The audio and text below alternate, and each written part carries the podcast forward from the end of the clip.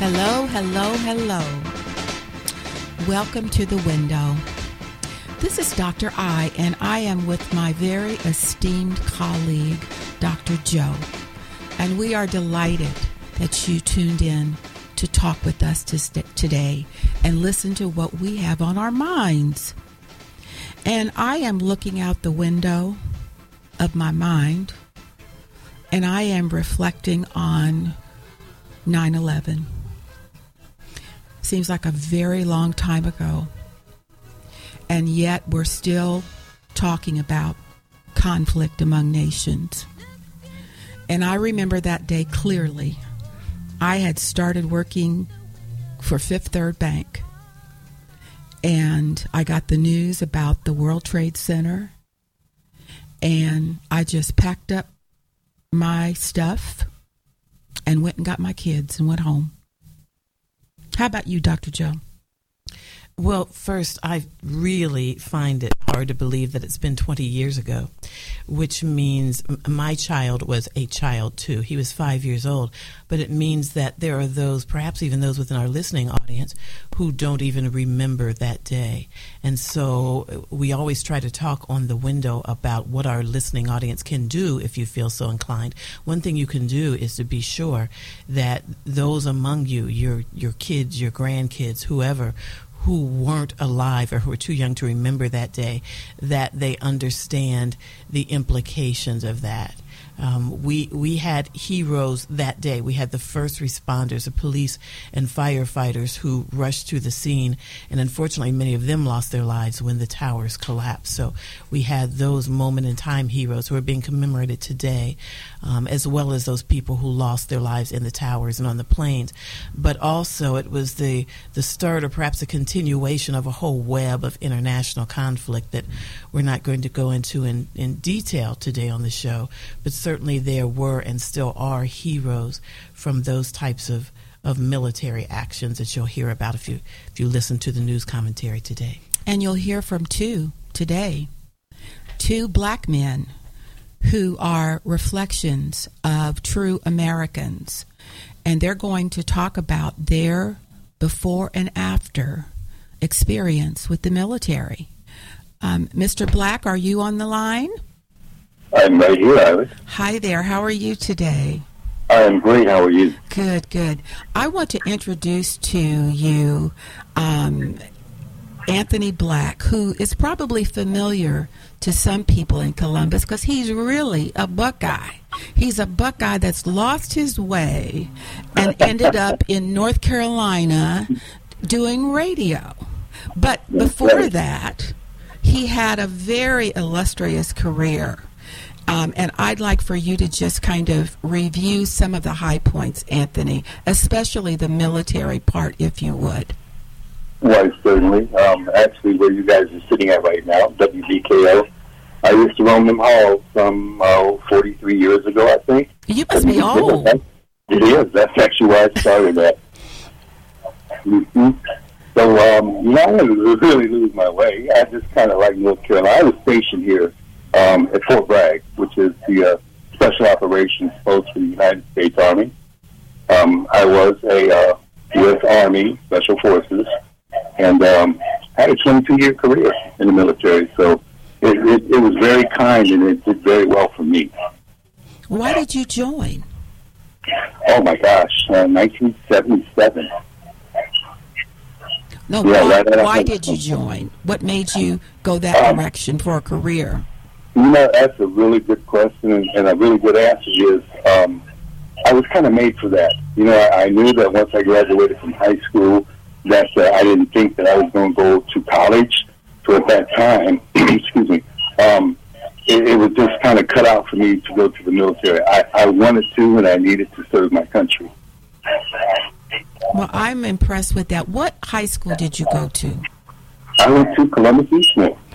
Okay, well, we've got some um, East High School graduates in the studio today. Go East! You hear what he said? I'm actually familiar with East High School. My uh, my better half here is actually an East High School graduate. okay, great, great, great. Um, how did you find the military when you joined it? what kind of atmosphere and did you encounter, and how did you adjust? You know, back in 1977, it was really a different era then, um, especially for for blacks. Um, surprisingly so, um, it, it was it was very opening and accepting to me as a black man. Um, and you have to admit, though, everybody that goes in as a recruit or a private, you're all treated like mm, like they would call us maggots. Um, we got called all kind of names, but I, I never really experienced any of the uh, um, I don't want to say any of the prejudice or favoritism um, back then because we all were kind of the same, believe it or not. And and so, if I'm understanding correctly, you were not drafted into the military. Is that correct? I was not. I volunteered. Okay. So I remember an era before that when my older sister's friends would sit in front of the television, if I recall, one night a year when their Mhm. birth dates were put into a, a canister and drawn out to see their their order of of being enlisted. Do, do you know people who were drafted and, and was their experience different than yours perhaps because of that? Oh yeah, absolutely. I, I knew quite a few people that were drafted. I myself, they actually stopped that in 1976. So I'm what they call a Vietnam era. Um, if another war had broken out right then, I would have been one of the first recruits to have gone to serve uh, in combat at the time. Um, I had a brother-in-law that was a Vietnam veteran, and um, yeah, his experiences were a lot different than mine. And unfortunately, uh, Vietnam was was a war we should have never been in. Um, had a lot of lives uh, that were taken during the Vietnam War, and if the life wasn't taken by being killed in combat, then they were taken by drugs. So did did you serve in any combat zones? Yeah, I did. I did. Um, my very first tour, what we would call an actually combat, was Jonestown in Guyana. The Jim Jones massacre. Um, I was part of the quartering party that went over there and helped clean up all those bodies in Guyana. Um, I also served in Afghanistan, Iraq. I spent time in Germany as well. First, just tell us what that was like. We hear about, of course, Afghanistan in today's news. We hear about Iraq. What was it like to actually be there in uniform? Um, it's a very different, uh, a different world over there. Actually, um, and I was fortunate enough to be uh, at that point. I had gained rank, and you know, I was uh, more of a supervisor than I was a soldier. So I kind of was able to call my own shots during that time. Um, very puzzling for the most part because at first, like they did not want us there. Again, like Vietnam, it was a war that we had no business even being in. But um, they didn't want us there at first. But then once the you know the the U.S. Army or U.S. military, Marine, Navy, Air Force, once we got in there, um, and and and they realized how we were able to help them, then it was more accepting for the soldiers there. Anthony, that's very different from growing up in Columbus, Ohio. Oh, absolutely. How how did you manage that adjustment? It's it's like going from um, a a um, feather bed to on the ground sleeping. How did you Yeah. manage that? Yeah, it's kind of like going from the sandbox box into the frying pan. Um, you know, again, I think maybe my my type of personality that I am. Uh, I'm an alpha male, so I mean, I was kind of always a a uh, taking on anything that I need to take on type person. Uh, I adjusted quickly. You know, like I said, uh, being treated from a private PFC on up. You know, you're you're just nobody actually. You know, you get treated like like you couldn't imagine. Um, once you start gaining rank and you, you the tables start to turn a little bit, you realize what it's like to to be in the position of the people that were mean to you. Um, you know, it, it is a big difference. It really is. And so you were in the military how many years? Twenty-two years. Okay, so obviously you made the decision not only to join but to stay in the military. What was behind that decision? I did. Um, like I said, uh, um, by the time I had two years in in my first enlistment, I had already became an E5, which at that time is a buck sergeant. They used to call them troop pushers because that's the first level of sergeants. Um, I, I actually gained rank rather quickly, as well as I was a paratrooper in, in special forces. So, you know, anytime that you have those extra little curricular things, like you know, wearing wings on your chest or or having an airborne patch, um, you kind of looked at differently. Yeah, I mean, we were we were kind of the elite of the military. And so, looking back, what, what were the pros and cons of your military career? You know, honestly, I guess the the pros were is I had a really really good career at it, and I was good at what I did. And the cons were um, being away from my family. You know, you you never know where you're going to be at. You, you're it's a get up and go at, at a moment's notice. So we actually used to have these things called go bags. They were already packed you know, once we went on alert or it was time for that call to come, we just had to grab the bag and go.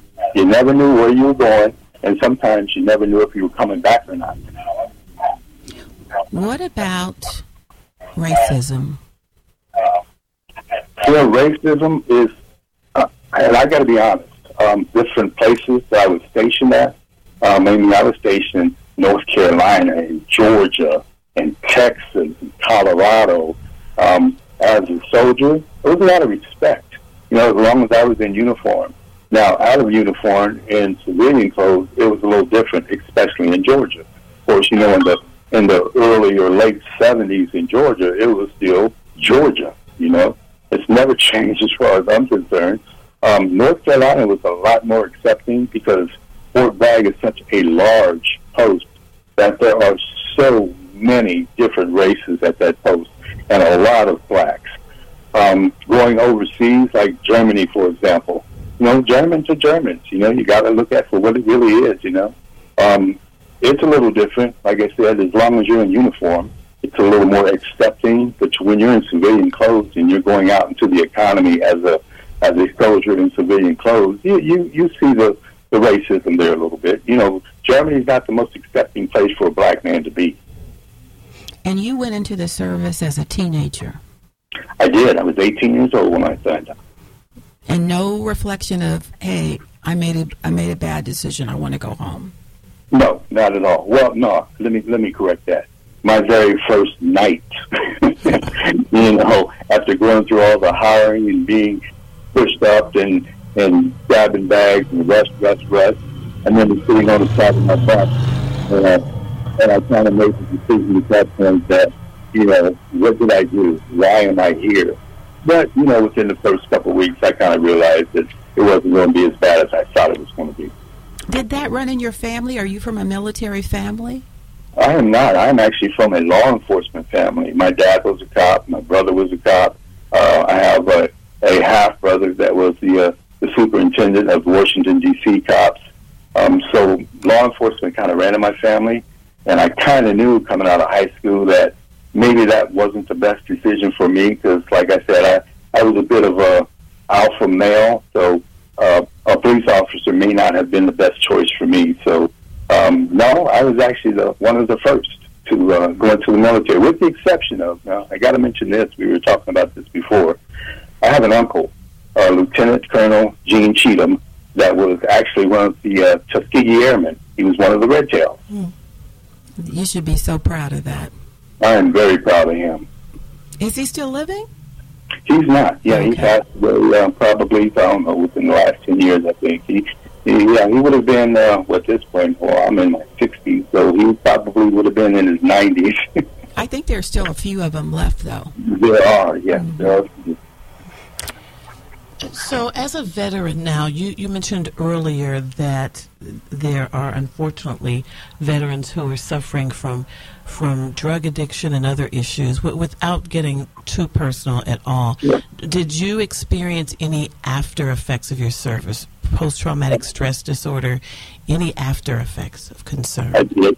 I did. And actually, right now, um, I am under VA care. I have been for the last 20 years. Um, and I do have PTSD. I mean, it's, a whole different world when when you're playing a video game and you're able to shoot at somebody that's not shooting back at you. Um, it's very different when, when somebody's actually shooting at you and wants to kill you. Mm-hmm. And and so thank goodness you're getting care. How do you feel that our country has treated our veterans? Um, it can be treated better. It really could. Our VA system is not the best. And like I said, I've been in the system probably 20 years or better. Um, I am being taken care of well because I have what they call the Montgomery Bill, GI Bill. So I have a lot of services that a lot of the the new veterans do not have. Um, unfortunately for them, you know, they when I went in, we were actually still uh, doing the infiltration training, you know, hand-to-hand combat and all that kind of stuff. The new soldiers and sailors and, and Marines, they are not combat trained, and they send those kids over to combat without the, the you know, the adequate training. And and why is that? Is it due to lack of funding, lack of care? What's causing this? Uh, you know, it's really more lack of time because um, as I went through a boot camp alone, mine was 14 weeks. I believe it's like eight weeks now. You know, so they don't have the time to try. They're, they're like they're they're pushing them through really quick. You know, to get them out there. Was ending the draft a good idea? Um, you know, probably not because we have a lot of our young people out there in the streets today who need to have been in the military, who needed that structure, who, who needed that discipline type. Um, and I think a whole lot of them out there in the streets right now uh, probably should go through that. So we've talked on this show before with other guests about post high school opportunities that, that, perhaps college isn't the best for everyone. We're going to take a few minutes now and talk to you before the break, and we might have to continue this conversation after the break. But if there's someone listening who's who has a young person in their lives who's considering career opportunities, if you will, or life opportunities, is the military a good option? You know, I would say make that choice with a very, very good head behind it. Um, I have a grandson that actually uh, followed my career. He went to the military, he went to the army, and um, I, I talked with him for for hours and hours and days before he actually made that step um, of what he was going to do when he went to the military. That is your choice. You do have a choice of MOSs when you take the test. You know, you're you're scored on different areas of where you may be the highest scoring in, and then that's kind of where you choose to uh, you know, go into your MOS at that time, which is the job that you will do, it, you know, while you're in the military. Um, mine was very high in communications, surprisingly so. So um, I was actually a multi-channel radio communication operator during my first MOS, and my second was a combat medic. So, you know, you really have to choose your career carefully in choosing to go to the military because, again, everybody's not cut out for you know, boots on the ground soldiers. We need firemen. We need office people. We need finance people. We you know there's JAG lawyers. So there's a wide variety of jobs. And I, I tell people all the time, any job that is in civilian life, that's same job in the military. Shin Anthony, before the break, why the Army? Why not the Navy or the Air Force or the Marines? Um, you know, the the Army kind of um, I guess caught my eye because to me um, it was a bigger, larger force at the time. Our U.S. Army is is uh, Fort Bragg alone has eighty thousand paratroopers. Um, I kind of wanted to to be a paratrooper, and I've always seen you know the Green Berets and the Army Rangers as you know the elite soldiers. So that kind of achieved me and wanted to do that. Navy, nah, not big on a, a lot of water and don't want to be on a boat forever. Um, Air Force feels a little different. If if that would have been a second choice, probably, and the Marines probably kind of um, ran neck and neck with the Army. So I just happened to uh, the Army recruiter got me 1st mm-hmm. Well, these are very mature decisions that have to be made with kids. Right, at 18. And yeah. I don't. I know I wouldn't probably have made a good decision at 17 about what I wanted to do the rest of my life. So Right. you must have been very uh, mature. We're going to take a quick break, Anthony, and we're going to come back and we'd like for you to reflect upon the Army today and the role of the black man. Sure, absolutely. All right, in a few minutes. One minute. We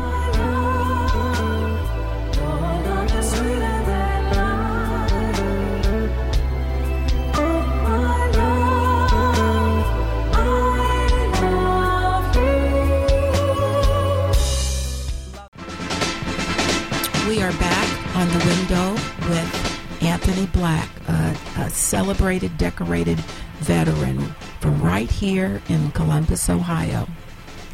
Anthony, as Yes. you look at the military now in 2021, given that this is 9 11, and I'm sure it's a memorable day for you. It is. Um, well, first of all, what were you doing that day? I was actually sitting in my living room um, and uh, watching the news. So I uh, literally watched the planes crash into the buildings. So you had already left the military. Yes, I had. I had been out probably. Oh, gosh, I got out in ninety in the late uh, nineties, serving twenty two years. So um, yeah, this is probably five six years prior to nine eleven. How did you respond to that? Oh, it was horrible. It was horrible. Um, uh, you know, like everybody else, I, I thought it was a private plane or maybe something else had happened. You know, until we started getting details about what exactly had happened and who was involved in it, then it kind of changed a little at that point. So, you know, I knew that uh, you know, terrorism, uh, the U.S. has never really, really been hit by terrorism like that, and I hope never will be again. So, And and now 2021, a lot of changes have occurred in the military and in the United States and in international relations. How mm-hmm. are black men rated or ranked or treated in the military now? I used to look up to Colin Powell when he would stand up and on TV and talk about the world and his position and and I don't hear anything anymore from an African American person or viewpoint or anything. Where is the black man in the military? You know, I, I have to right now, and only because I'm not part of it actively, um, I would actually say I, I would hope and think that they're uh, in, a, in a pretty decent position right now. We need leaders, and a black man is a leader. Um, I, I just recently, like just this past week, lost a friend of mine who was a command sergeant major, and um, he, he did very well in the military. Command sergeant major is the highest rank of an NCO that you can get in the, in the army. So, um, you know, the, the soldiers nowadays, I think their their training is less, but their equipment is better than what I had. So, And so, when you were um, when you were active, were there many women? you know, that is a wonderful question. Um, when when I was in, there were women, but not in the areas that I was in. You know, being a paratrooper and special forces, um, there were not. You know, there were like one or two that I remember really well. But if uh, if I'm not wrong, I think just within the last ten years, there has been uh, two female Army Rangers that have graduated, which we would have never have seen 20 years ago. Why aren't there more minorities and women in the ranks in the military? Um, you know, I, I think only let me let me uh, reflect on the woman part first. I think that their MOSs, their job titles, are different than males, like maybe in infantry or weapons specialty or again paratrooper special forces. So because they don't have, or they do now, didn't have that opportunity to uh, to go into those MOSs before, is the reason why there were such a lack of of, uh, of black and women you know, in, in those type of MOSs. There are now. It's it's a it's a wide variety of of uh, nationalities now. Um, surprisingly so, when I went through, like in jump school, I was probably out of a class of thirty. I was probably only three of, of the black people that were in there at the time. We had a few Latinos, but there were predominantly white. And, and we should acknowledge that as part of the, the Biden cabinet, we do have, excuse me, General Lloyd Austin, who's a retired Army four star general. He's the Great. Secretary Great of. Defense now. Great man.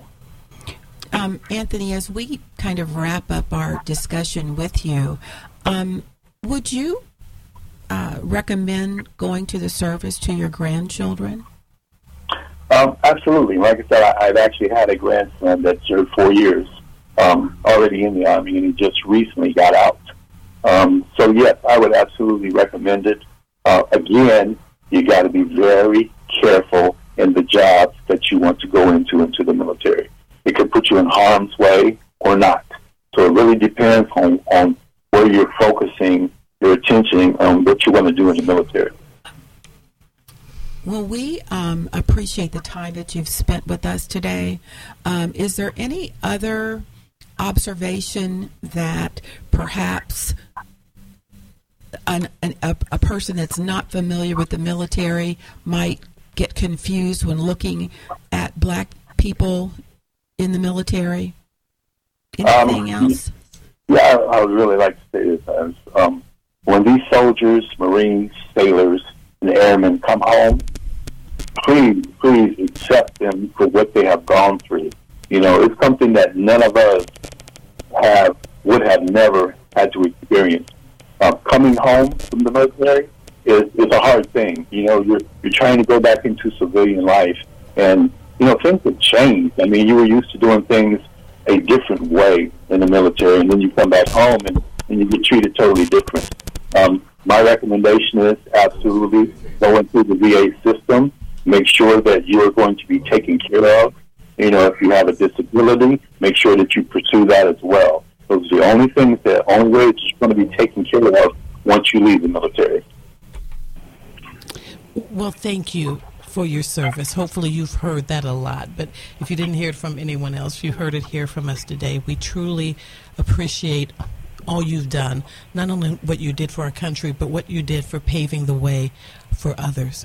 And so we wish you all the best in your in your career now as a veteran and presumably a retiree. And Anthony, you are on a very tall pedestal um, in terms of bravery and courage and being able to handle isolation and and all of those characteristics that keep people from stepping up to leadership. So we really do appreciate you.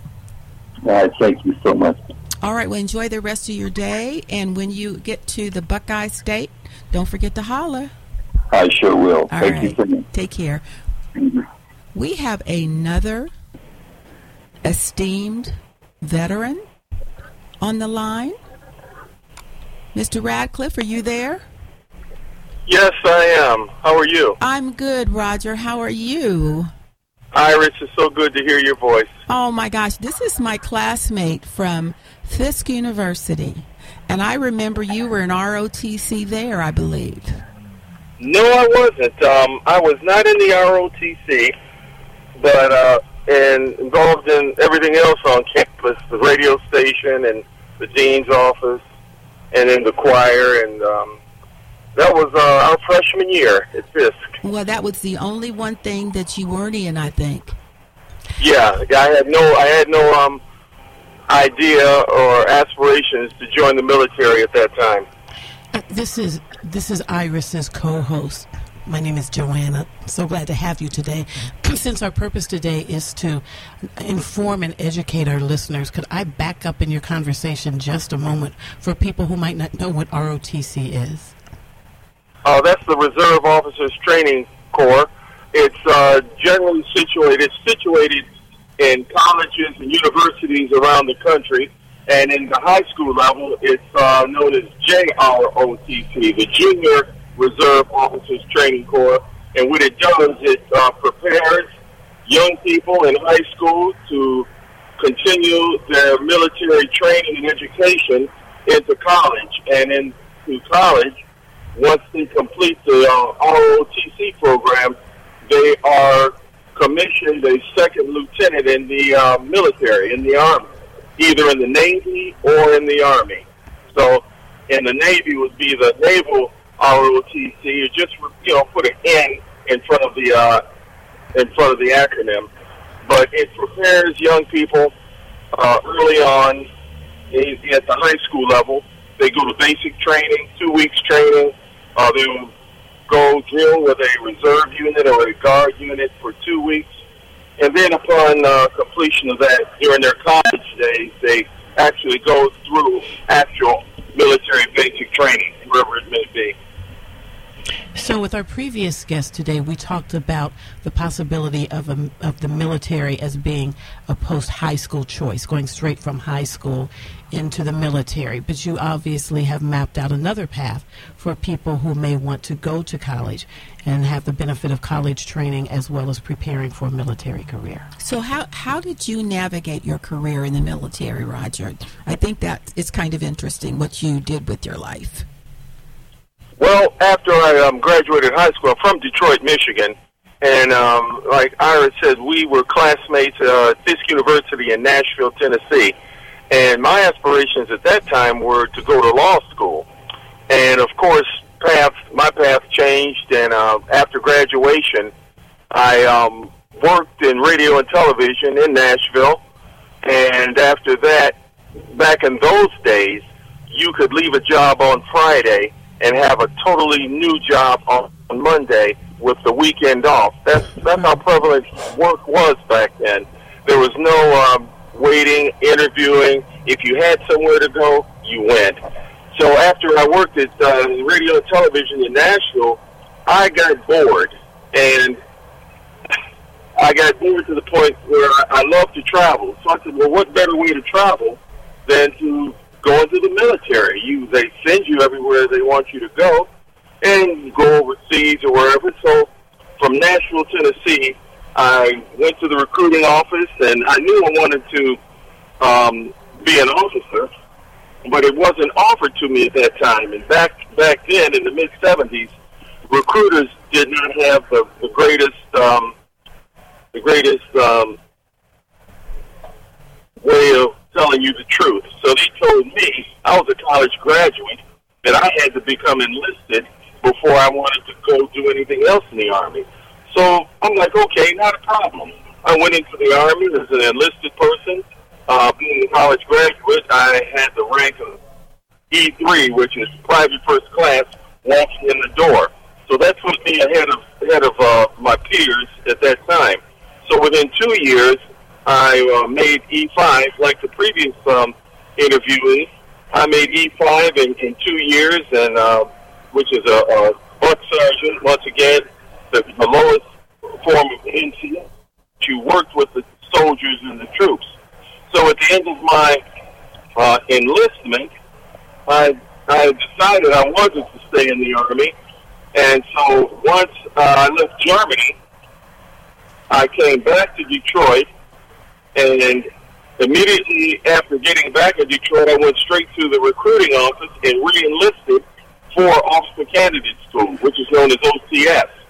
So I received my um, opportunity to get back in the Army within five months, and I went back and uh, went to Fort Benning, went through OCS training, and got branched back into my original job as a military policeman. So it, it went just as the way I wanted it to, and usually in the military, it's not as you plan; it's what what they give you. But I'm fortunate. My um, my uh, opportunities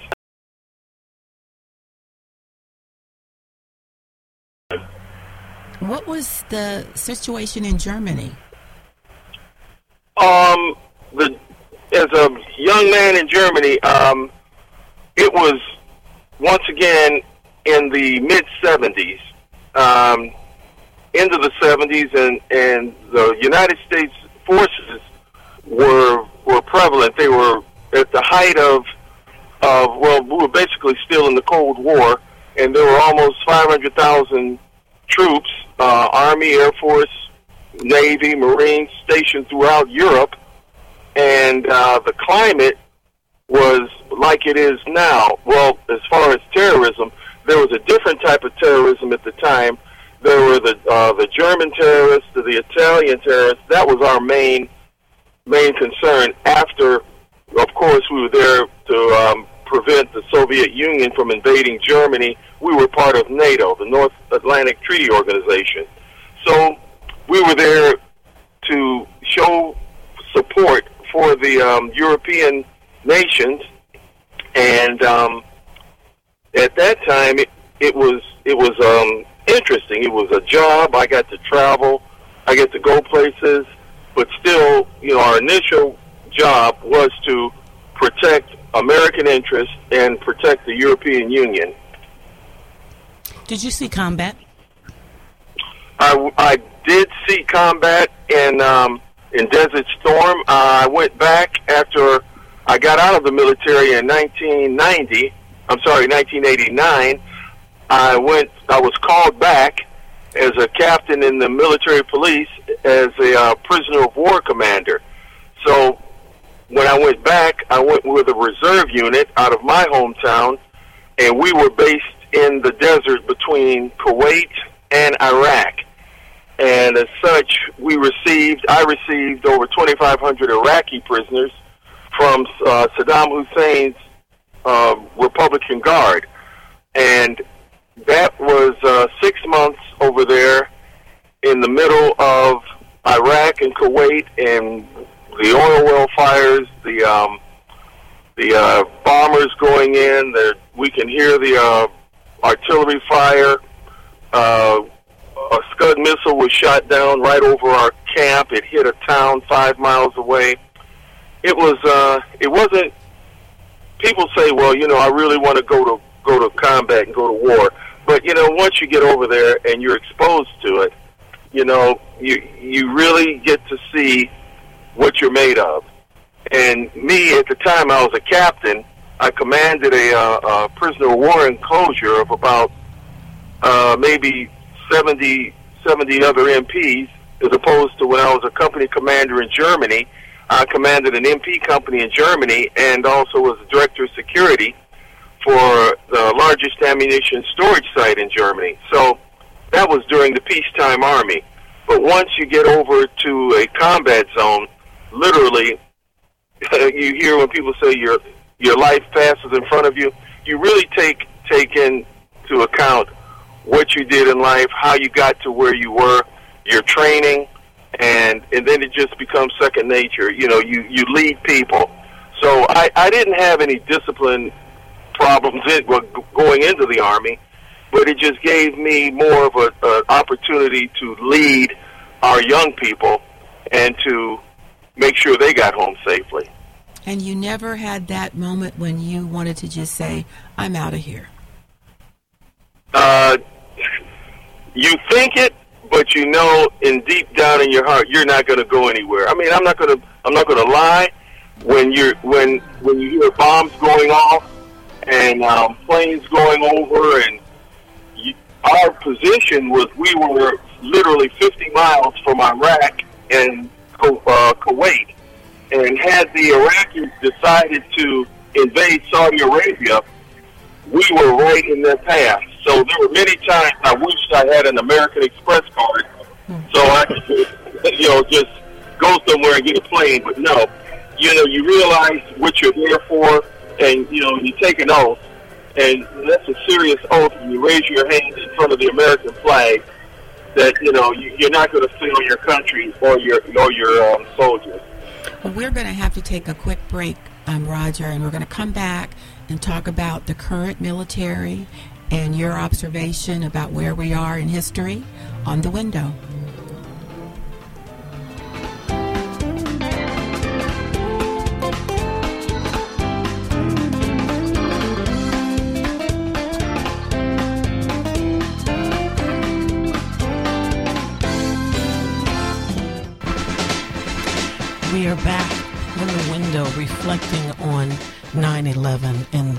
Historic day that those of us who remember would prefer not to have to remember.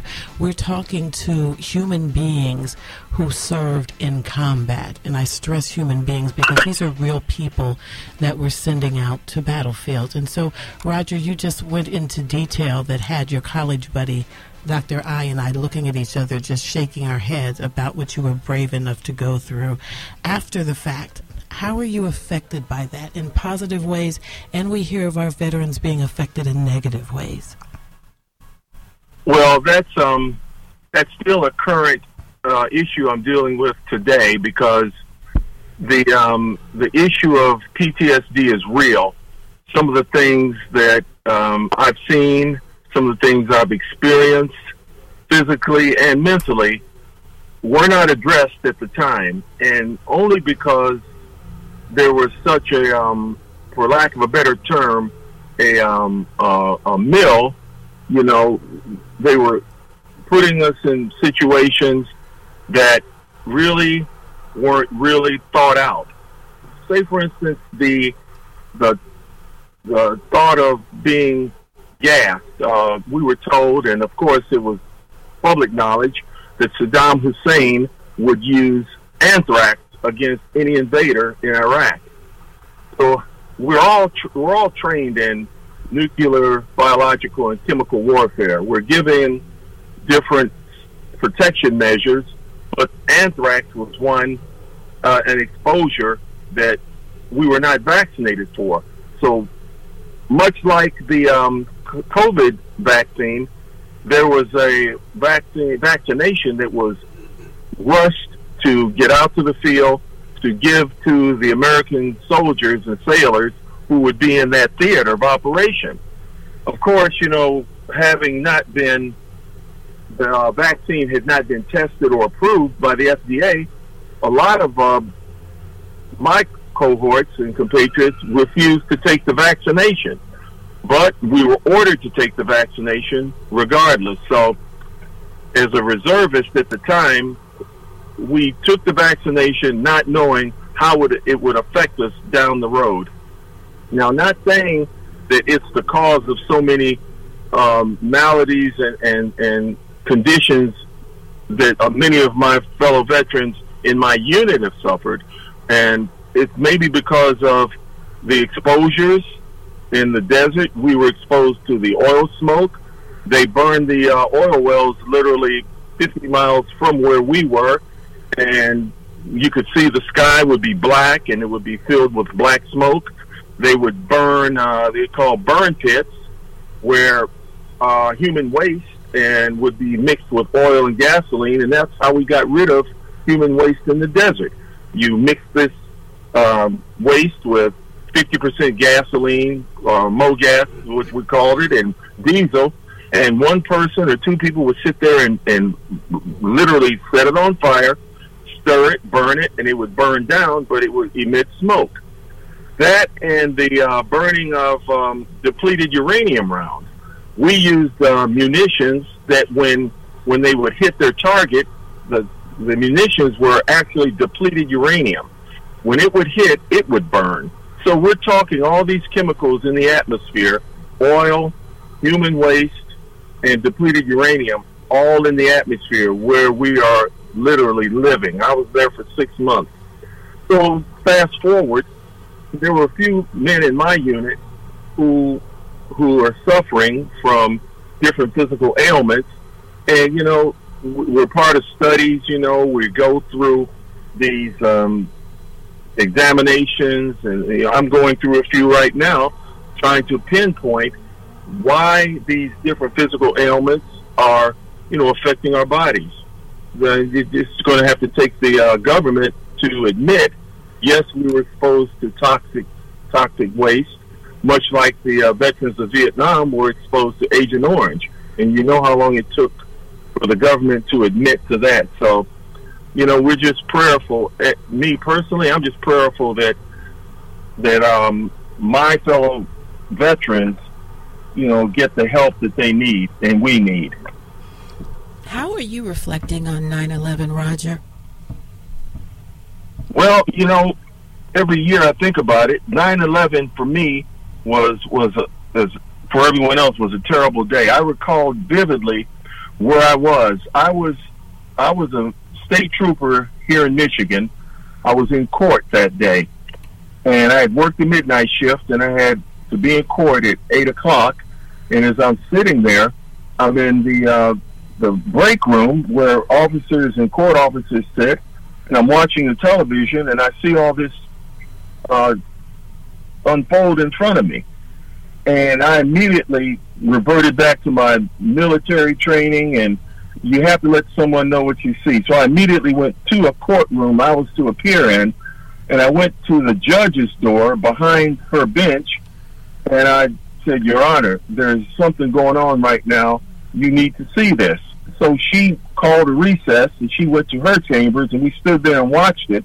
And as we were watching it, the alarms went off in the uh, court courthouse downtown Detroit, and the announcement came to evacuate the building immediately. And you have to understand at that point we didn't know the extent of of what was happening, other than there were buildings being attacked, and um, I was like I said, I was a state trooper at the time, and I was in uniform, and across our radios was to return to the post immediately. In downtown Detroit, it was maybe a five minute drive.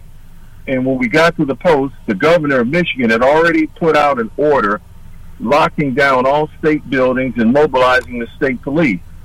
So that's where I spent at least four hours until we were released, but to stay on standby. So it was it was vivid and uh, also very very troubling and having been in the military, the first thing I wanted to do was to get back at whoever did it. But you know, of course, I couldn't do that. So I just did my did my job there in the state of Michigan, and did what we normally did: protected state property and responded to wherever the governor would send us. So, with everything you've just recounted to us, and with everything that you're feeling that we couldn't even begin to experience, if you had it to do over again, would you have made the choice to enter the military? Without a doubt, without a doubt. If if my career path had not gone the way it did, if I had gone to law school, of course it would have been different. But taking law school out of the equation, and during those days, and we're talking uh, 40 years ago for me coming out of college, 50 years. Sorry, Iris, I didn't mean to date Yeah, you. Yeah, you told everybody how old I was, Roger. You but you were much younger when you came that's to Pierce. Right, you were like right. you were like you were like 12 years I old. when you came was, I was. You're right. Yeah.